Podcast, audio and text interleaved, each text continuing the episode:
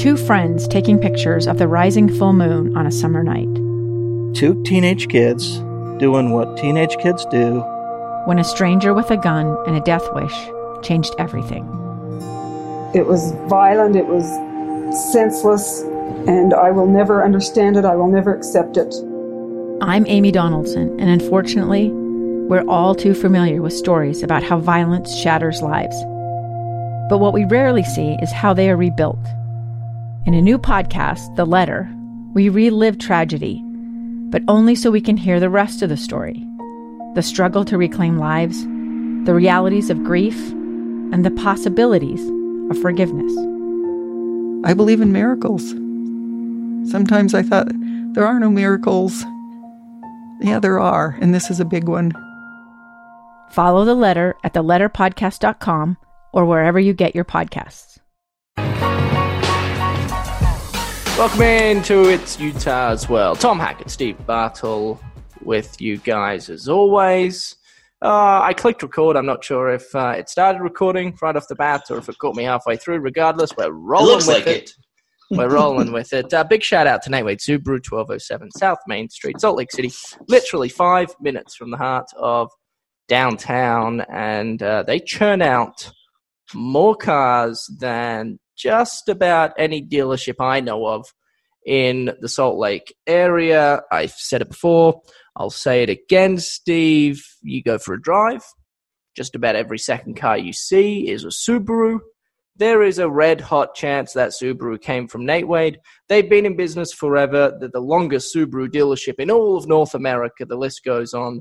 They're the best, and uh, we here on It's Utah's World podcast highly recommend uh, you go down, say good day, and see what they're all about, because there's a reason they have so many customers. Free popcorn as well, by the way. Free popcorn. Ooh. And a free soda fridge. So I'm there. I don't know if that's if that's what, what has people itching to get down to Nate Wade, but but uh, it works, whatever they're doing. So anywho, Steve, how are you? Are you well? You look good. I'm I'm doing good, Tom. I'm doing good. I, I you know, just got my hair cut, the cut off the uh, the quarantine hair, so you know, feeling much much better and more confident about myself, which is key.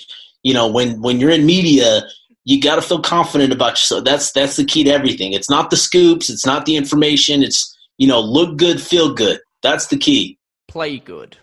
Yes. Yes. Yep. Yep. Yep. I, I get it. Uh, I do not look good, nor do I feel good. Hence why I'm not playing well at the minute, but you look fast, and that's all that matters, Steve. Oh, fast is not the word I would use, but okay, we'll go with it.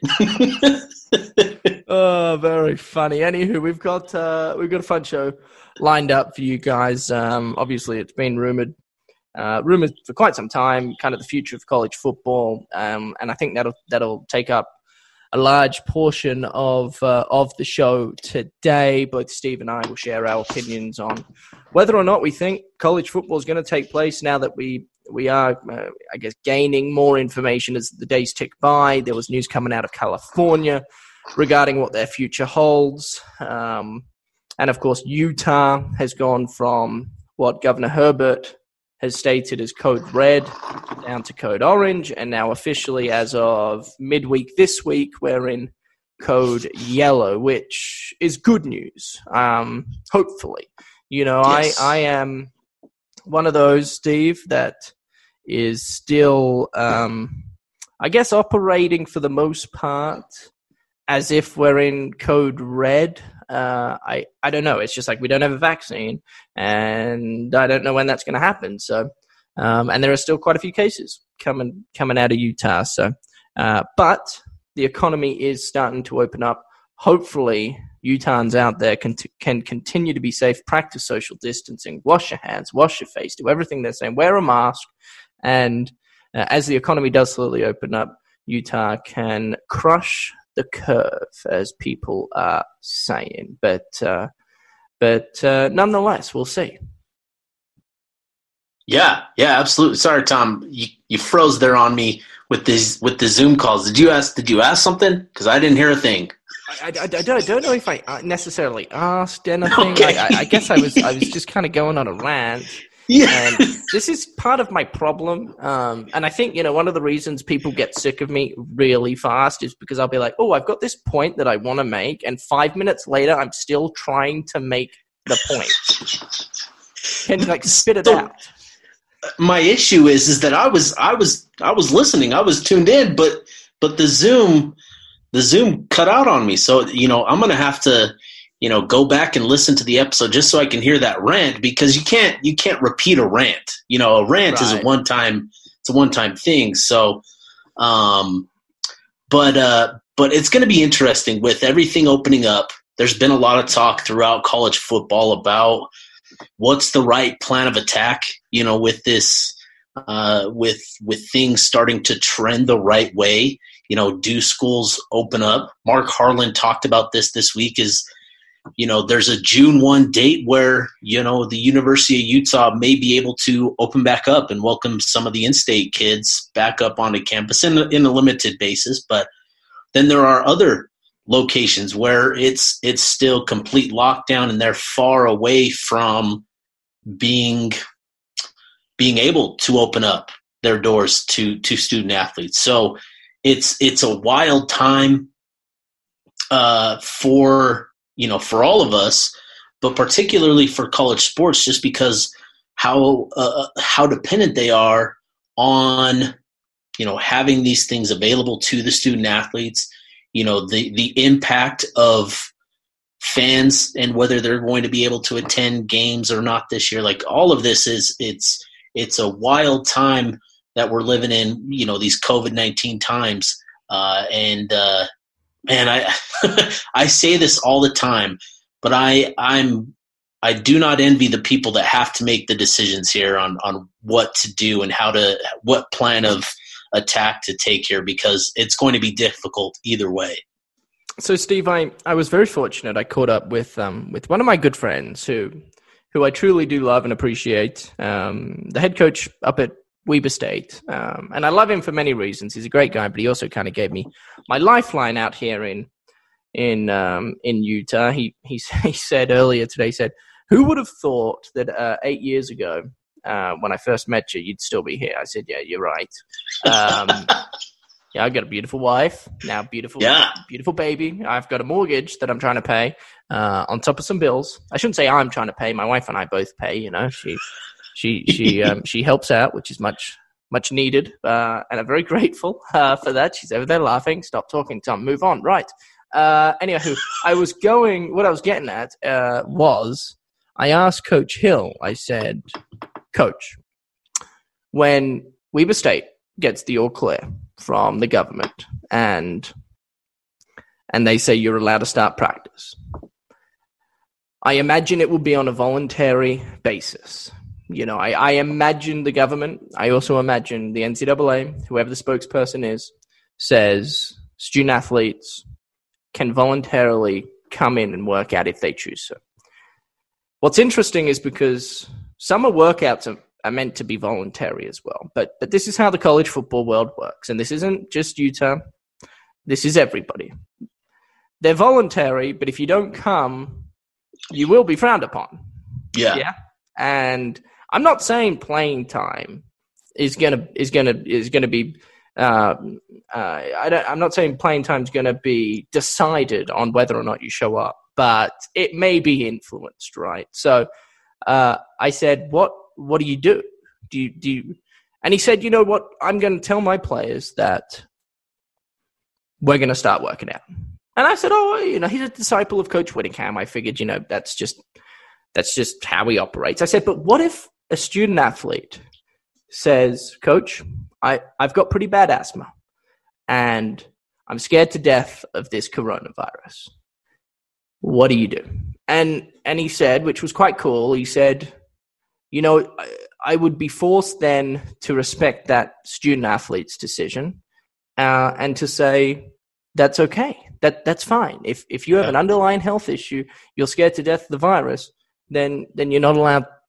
I don't, you know, I don't want you here because if, and, and he went on to talk about if that player, whoever it may be, whatever, you know, decided to, contra- decided or not decided, but actually contracted the virus and then ended up in the I C U. I mean, he's in he's in a world of trouble. He's fired. His coaching staff's fired. The Weber State football program yeah. needs a complete overhaul. So I think it's going to be really, really interesting. I'm fortunate in the work in, in the work that I do. I also kind of work alongside Real Salt Lake. I follow them. I cover them for, for K S L Sports. And they've been very transparent, Steve. Their mm-hmm. coaching staff, their administration, the front office have publicly come out and said, if players don't feel comfortable coming to the training facility, we will not do anything about it. That is their decision. They're grown men. They have families. It's it's completely up to them, and, and we will not judge them. You know, and, and they've even come out and said not all all the players have not come to the facility because, of course, it's it's been about a week now since Major League Soccer has allowed um, yeah. players to, to choose whether or not they want to come and at least get get a few strides in, uh, get a few touches of the soccer ball. So, it, it to me, I think, and I'd, I'd love to hear what you have to say on the matter, I think that coaches are going to be forced to respect players more so than they ever have. Not that they don't res- they didn't respect them pu- prior to the pandemic, but mm-hmm. oh, it's going to be interesting, I think, yeah. Steve. Yeah, you know, this is an interesting topic of conversation because I think what we've seen, you know, over the last little bit, Kyle Whittingham was, you know, he uh, he participated in one of the Pac twelve webinars this week, and that was a question that was asked of him and the other coaches with him, Carl Durrell and Jimmy Lake. You know, what would be the course of action if a player with underlying issues refuses to play, and how does that impact his scholarship? How does that impact his and your scholarship situation? And and the first thing that Kyle Whittingham said was, you know, well, the priority is his health and safety. Uh, you know, that above all else. And I think that is going to be key, not only in in talking, you know, and saying those types of things, but actually following through and being true to your word. I think with the with everything that's going on, the scrutiny, the the the the public, you know, feedback, you know, whatever you want to call it. I, I remember Mike Gundy uh, had some pretty pretty interesting comments about bringing his players back to Oklahoma State because of the impact that they they had on the economy, and and the response, you know, throughout all of social media, you know, really put Mike Gundy under the microscope um, and, and scrutinized him for those comments. And I think with that in mind, if a coach was to do something controversial with a player and his scholarship situation that refused to play, I think that you would see something similar in reaction uh, from the media, from fans, from, you know, college football followers all over the all over the country. I think that would be a hot topic, a hot debate, uh, and and would receive a lot of scrutiny for for that coach. And, and you know, if he decided to, you know, force him to medically retire, you know, if that was something that was on the table, you know, I don't know, but I assume that that is what we would see if a coach were not to respect a player's choice if he elected not to participate because of health concerns. And I, I, I think this is going to be a problem across a number of different sporting platforms, but I think specifically college football, because because college football, well... Uh, College football specifically because, you know, you could say, well, all of football. Well, I don't think it's going to be an all of football problem because in the N F L, the players run the N F L. Yeah. You know? The owners pay a ton of money to pay the players and everybody else. The coaches make strategic decisions. But if the players don't feel comfortable doing something, it's not going to happen. In college, it's not that way. It's the coaches, athletic directors, conference commissioners are the ones that, that run college football. So it's gonna be, and and you know what, you know, if I'm being quite blunt, it, it could get ugly. Um, sure. Because I also think there are so many old school college football coaches, um, and they and they run their program a certain way, and if and if it's not run, you know, like like it like how it used to thirty years ago, then. And and they've made, you know, everybody kind of has to adapt it uh, on the fly a little bit. But at the same time, I, I feel as though college football is is in is potentially in some strife when all of this starts to unfold. You know what doesn't help, Steve, is the fact that they don't have a commissioner. There is no N C double A commissioner. There are only commissioners of conference.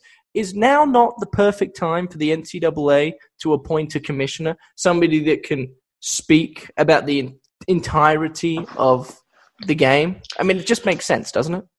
Yeah, yeah. Well, you know, and, and the guy that most closely represents that type of figure, Mark Emmert, you know, he's he's the guy that's that's you know providing comments from the N C double A and how they'll move forward and, and what he expects, you know, of college football.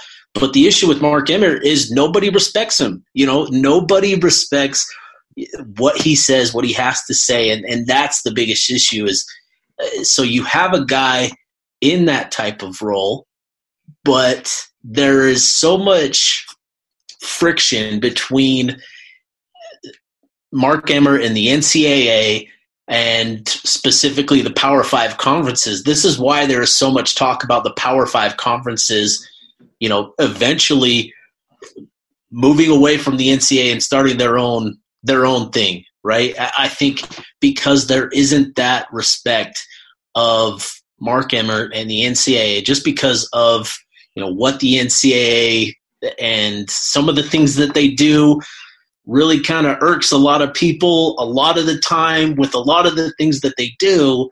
Uh, and I think the Power Five conferences are, are very, very interested in separating themselves from the N C double A just because of, you know, the lack of leadership with Mark Emmert. So I think, yeah, you the college football needs a figure like that. They because while they kind of have one, they kind of don't at the same time because there is no mutual respect uh, between, you know, the N C double A, uh, Mark Emmert, and, you know, and and the, these Power Five conferences. So, you know, it's going to take, you know, really these coaches, these football coaches at these big programs. You know, you, Utah's Kyle Whittingham has spoken up.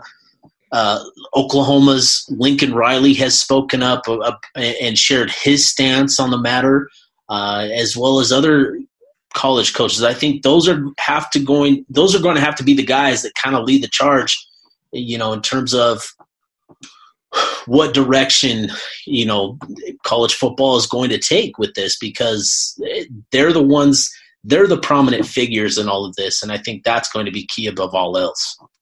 Mark Emmert, for those that, that don't know, is the president of uh, the N C double A, and, and boy, is he frowned upon. Uh, yeah. Worth noting that this isn't just a student-athlete issue. This this is a, this is going to be a societal, a societal mm-hmm. issue, Steve. It's uh, students that aren't athletes that attend campuses are going to be faced with it. Uh, you know, when when when certain colleges, universities decide to open up, classes resume, I'm sure there are going to be a ton of people out there that raise their hand and say, I just don't feel comfortable doing this. And then the university is going to have to find a way to um, to make that work. Uh, just, just people that go to work, people that off with with offices starting to reopen. I, you know, I know I know quite a few people. My my brother-in-law um, has has pretty bad asthma, and mm-hmm. and he's kind of being told, like, okay, the office is back open, let's go. And and I know he's got he's got twins that uh, that were born prematurely, you know, at, at, at I don't know, thirty-one odd weeks, and, and he's worried about them and, and of course himself. So this is certainly a societal issue, uh, one that everybody's going to have to face. Uh, but because this podcast is, of course, about Utah football, college football uh, in general, that's uh, that's the direction We we decided to take it. Hey, I think it's it's interesting, Steve. So, uh, the state of California, the governor of, of, of California, specifically Los Angeles, um, the mayor of, of L A has basically said that the restrictions that are currently in place, which which are quite strict,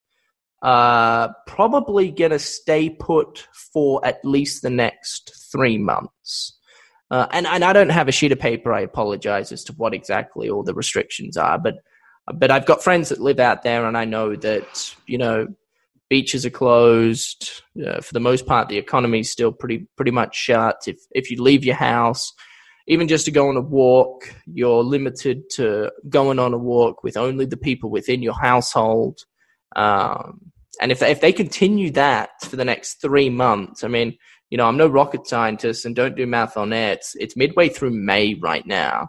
So June, July, mid-August is when, according to the mayor of L A, they might decide to to loosen some of those restrictions. Mid, mid-August is pushing, you know, that that's middle of fall camp for, yeah. for, for, for the U C L As and, and the U S Cs of the world. So w- what do you think's going to eventuate for some of Utah's Pac twelve South Conference foes? You know, it's it's going to be fascinating. And I think news came out that, that Los Angeles was going to be in lockdown for another three months. And then the very next day, they kind of backed off of that. And it sounds like things are opening up. But I don't I don't, I don't know exactly what's going on in Los Angeles County. But they are certainly one of the more cautious um, areas, states, Uh, and, and one of the more aggressive states in terms of their lockdown protocols and, and that kind of thing. And I think what we've learned, um, you know, through talk is that the expectation is there's going to be another a, a second wave of, of the coronavirus coming through, you know, in August. And I, and I think that's kind of driving the the conversation uh, with these kind of things. Uh, and let's say, you know, Los Angeles is locked down for another three months. That's going to impact a lot. That's going to impact U S C. It's going to impact U C L A, uh, which are obviously two prominent figures in the Pac twelve conference, let alone the South Division. Um, it it puts them behind the eight ball. You know, meanwhile, here in Utah, uh, as I as I alluded to earlier, there's talk of June first reopening on campus. You know, if, if you're Kyle Whittingham, you would love to get the kids back on campus that you can um, and have them in the program. I think part of that is, and, and it's not so much from a football standpoint, but as coaches, and you can probably talk more to this than I can, Tom, but, uh, you know, football coaches have, um, while it's a very intense relationship, there is a a, a for lack of a better term, a love, right? A, a, a father-son relationship, type of a relationship, type of type of role. And I think, you know, for, for Whittingham and the rest of the staff, you know, at Utah in particular, that is especially true.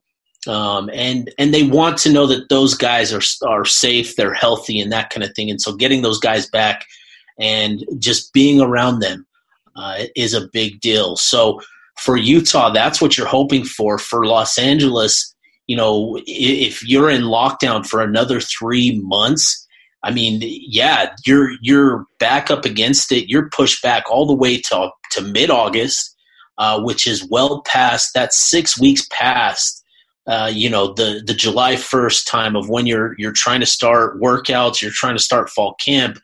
You know, it, you you need six weeks to kind of get going, to get guys up to speed.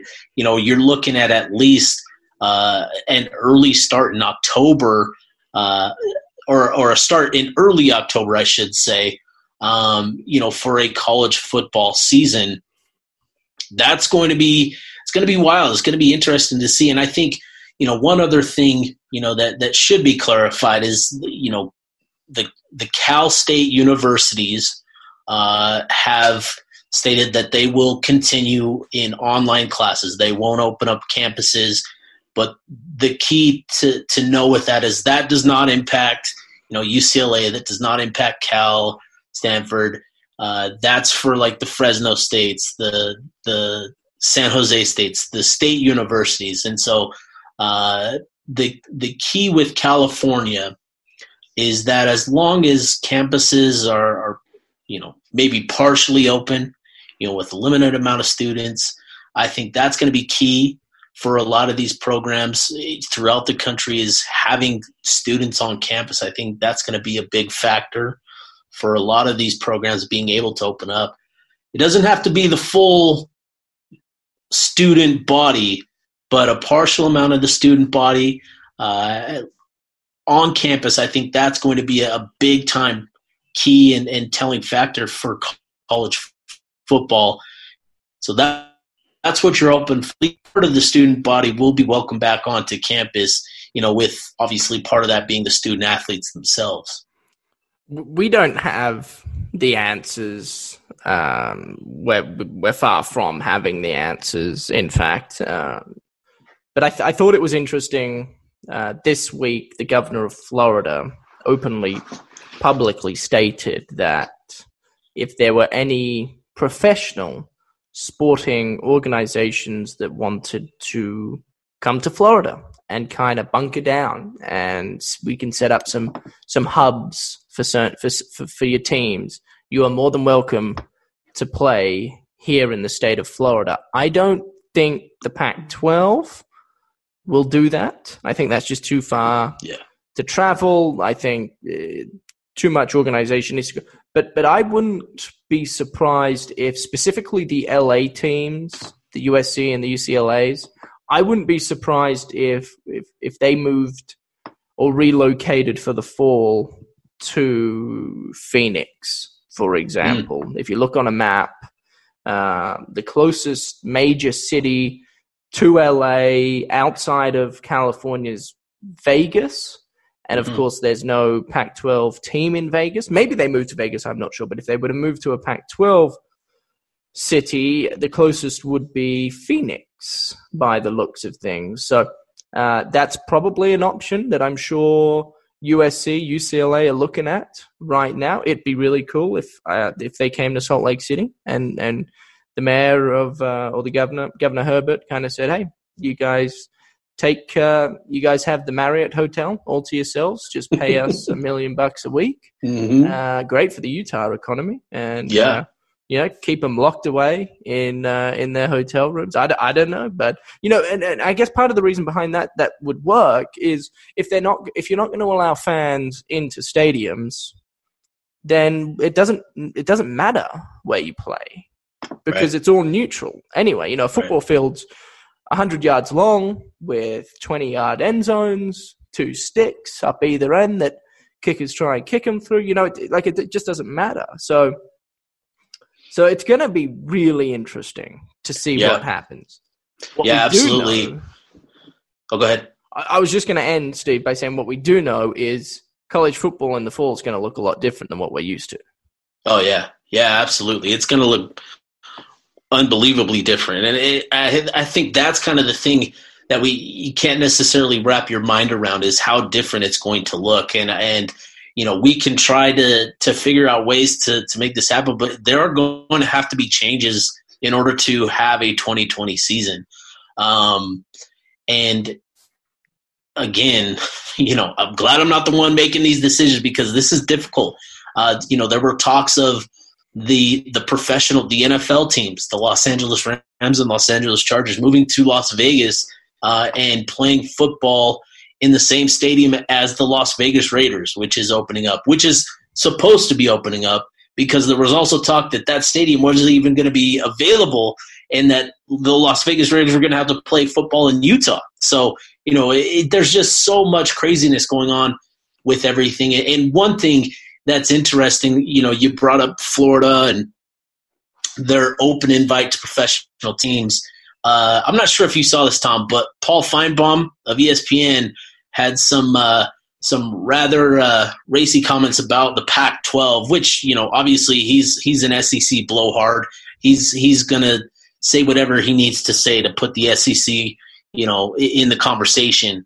Uh, and you know what he shared about what he shared was. You know, he expects free agency uh, of players in the Pac twelve looking for an opportunity to play football, you know, potentially in the S E C. And if you're the S E C, you're looking to pluck the best players in the Pac twelve.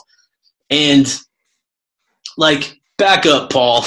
Like, stop talking because there are rules in place regardless of what's going on with coronavirus and everything, you know, the – regardless of that, there are rules in place that make transferring extra, like we don't even have instant eligibility on the table yet. It's been discussed, but it probably won't go into into, into play until twenty twenty-one.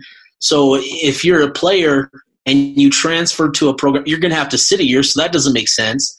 Even if you are granted immediate eligibility, uh, you still have to learn a new playbook, which these aren't professional athletes. It's not an easy transition for college athletes. Taking time to learn the playbook actually does take time, uh, and it's an adjustment.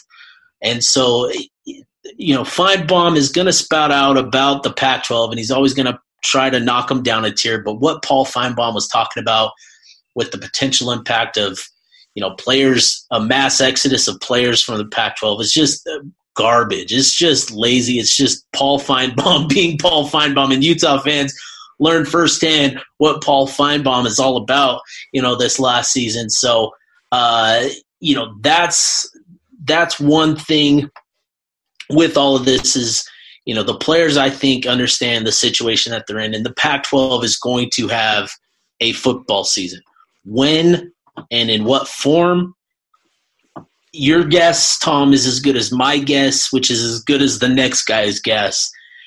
We don't know what college football is going to look like, particularly in the Pac twelve. But these programs and these schools rely so much on the revenue generated from football. They have to have a season in order to survive, not only this next year, but the future. It's imperative that they have a college football season. So we will have one. It's just, how is it going to look? What is it, you know, what kind of shape, what kind of form is it going to take? I have no idea.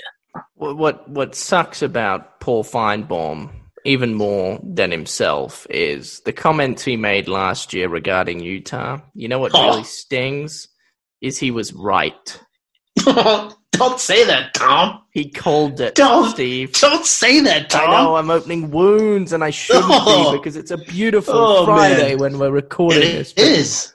He was. He hit the nail on the head. He called. I mean, he really did. He called it, which is just really painful. But anyway, uh, we don't need to. We don't need to dive into that. Hurts. That. that hurts. And I will also say with the playbook, you know, you mentioned, and I agree wholeheartedly with you. You know, I've seen. I lived with Travis Wilson, and I mean that playbook is deep. It's yeah. Got to be three hundred, four hundred pages. I mean, we're cool. talking. Serious Harry Potter type books. Oh man, I stopped reading after page one hundred each and every book. I I couldn't go any further. Once I hit one page one hundred, I was done. I will say though, if you're a punter or a kicker or a long snapper, you know uh, the playbook really isn't big at all. In fact, it's it's one page at most. So I was going to say it's probably like the table of contents, like. Two two page flips, maybe? So if Paul Finebaum is right, and, and a few Pac twelve athletes do decide to go play in the S E C, if the S E C does end up starting before the Pac twelve, I sure hope the vast majority of those athletes are specialists, and that way, yeah, you know, the, sure. the specialists can can actually get some media attention, some limelight for once, which would be really, really cool. Hey, I tweeted something. That reminds me, Steve, I got a story, and I'm sure you probably saw it, but I I had I remembered something, and it's punter abomination, man. It's so crazy, and I completely forgot about it. I guess I was so happy at the time that I didn't care, but looking back on it four and a half years later, I was furious. Liz Abel, okay, the former S I D, love her to bits, came up yeah. to me post-twenty fifteen Las Vegas Bowl when the Utes put a can of whoop-ass on them B Y U Cougars for mm-hmm. however many time. You know, I don't mm-hmm. know what time that was. but And she said, Tom, you've been voted as, I can't remember if it was the offensive or defensive or the M V P of the entire game, but it was one of them. And I was like, oh, that's cool. You know, and that game, I I, I played well, you know, if I don't say so myself. I, I punted well, and I had a fake mm-hmm. punt, and, and it was mm-hmm. fun. Although, you know, I got a little dizzy once my head ricocheted off the turf following the, fa- the fake punt. Five minutes later, she comes back and says, Tom, you, you actually didn't win the award because technically you, you are, you, you're, you're a specialist and you're not an offensive or a defensive player. And I thought, what? That's absolute crap. In fact, you know what? I think the reason I didn't make it in the National Football League is because I didn't have a game M V P award next to my name. Because you know what? If I had had that, teams would be in awe.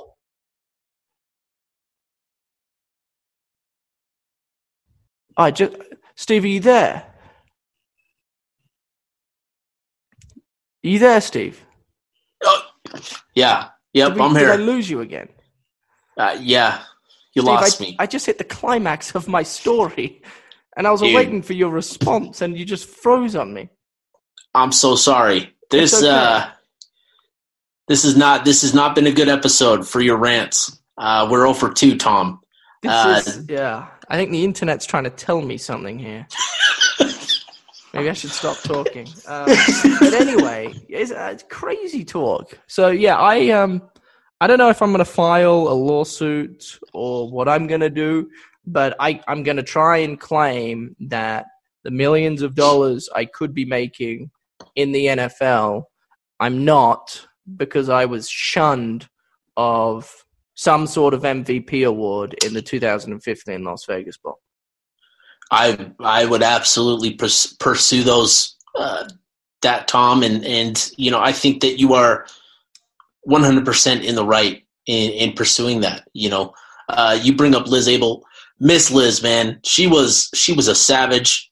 Um, I remember showing up for for one uh, for the first fall first spring practice. I think it was like twenty eighteen.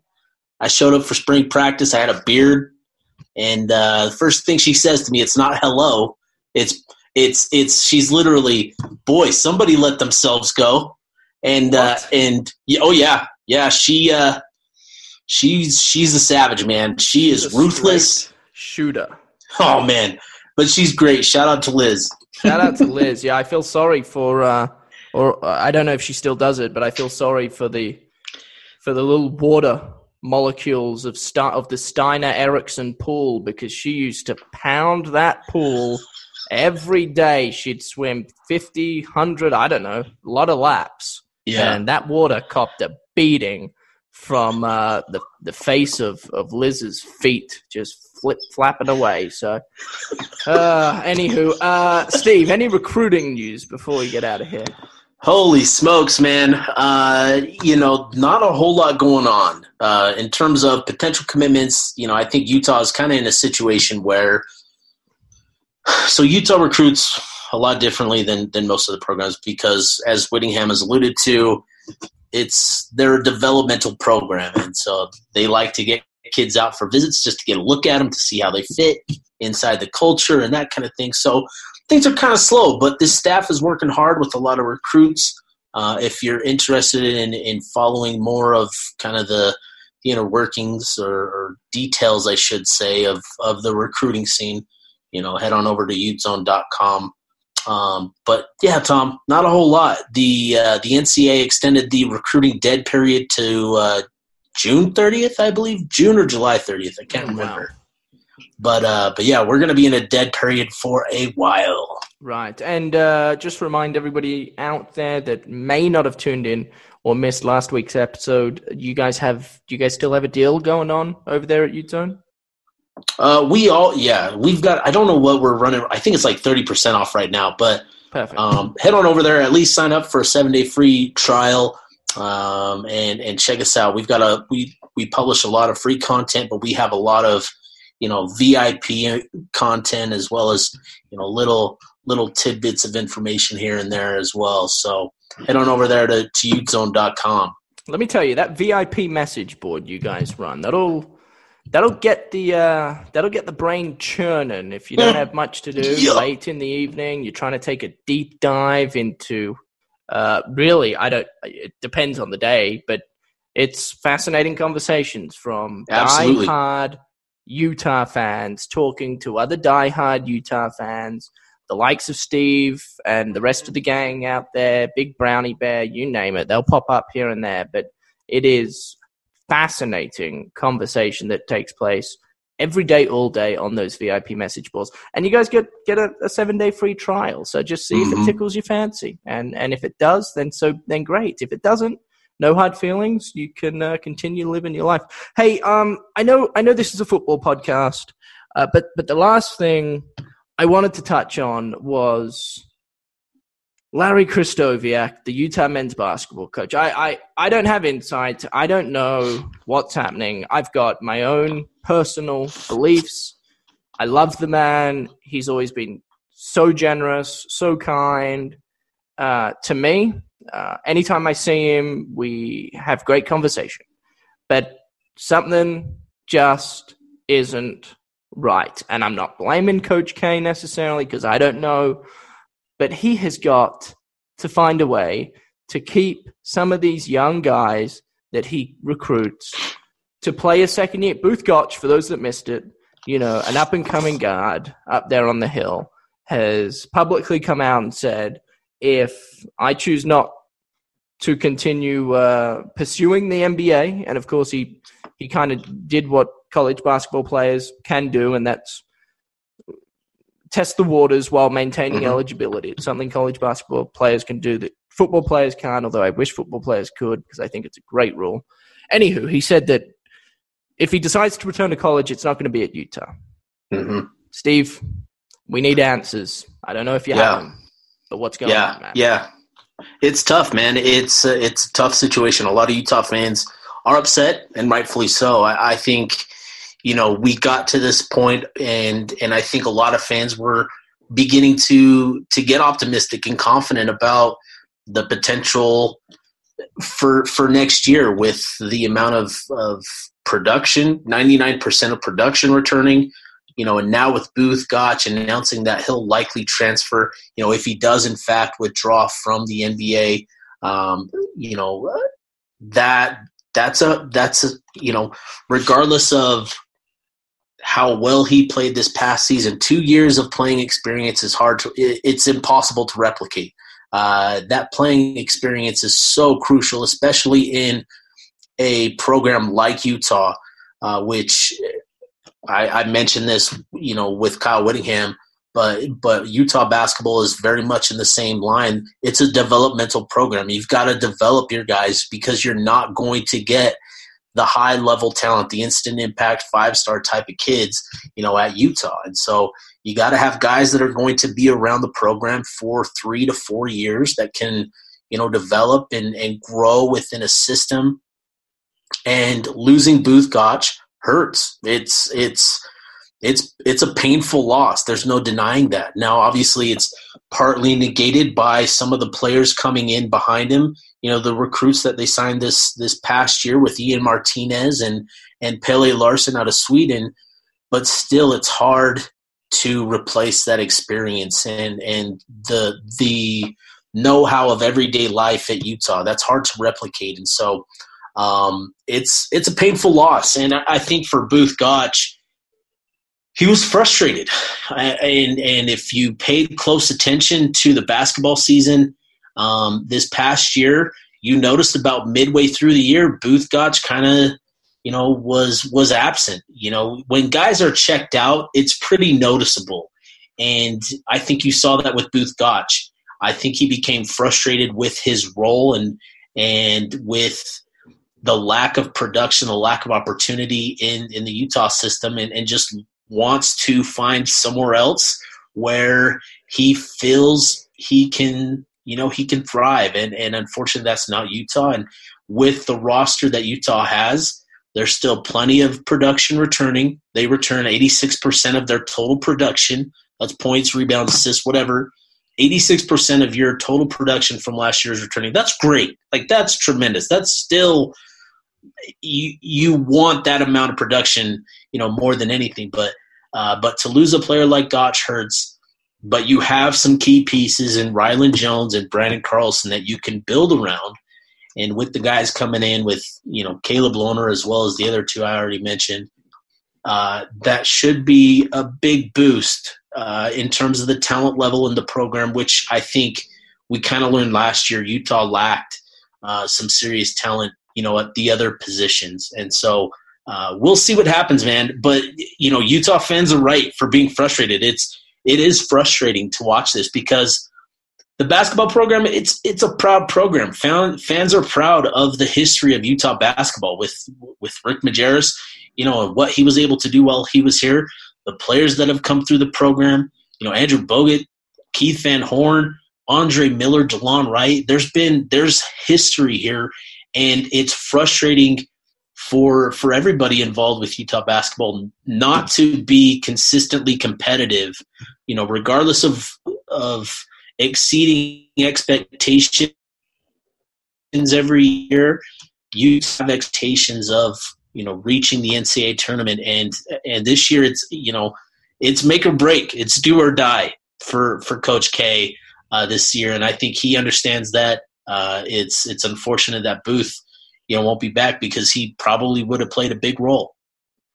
Kuzmania, another one of those those guys you talk about, Steve. Big uh, big Kuzmania. Yeah, oh yeah, Kyle Kuzma. Totally forgot about him. Yeah, yeah, yeah. That's that's all right. Just reminding, just reminding everybody out there not to forget about big Kuzmania.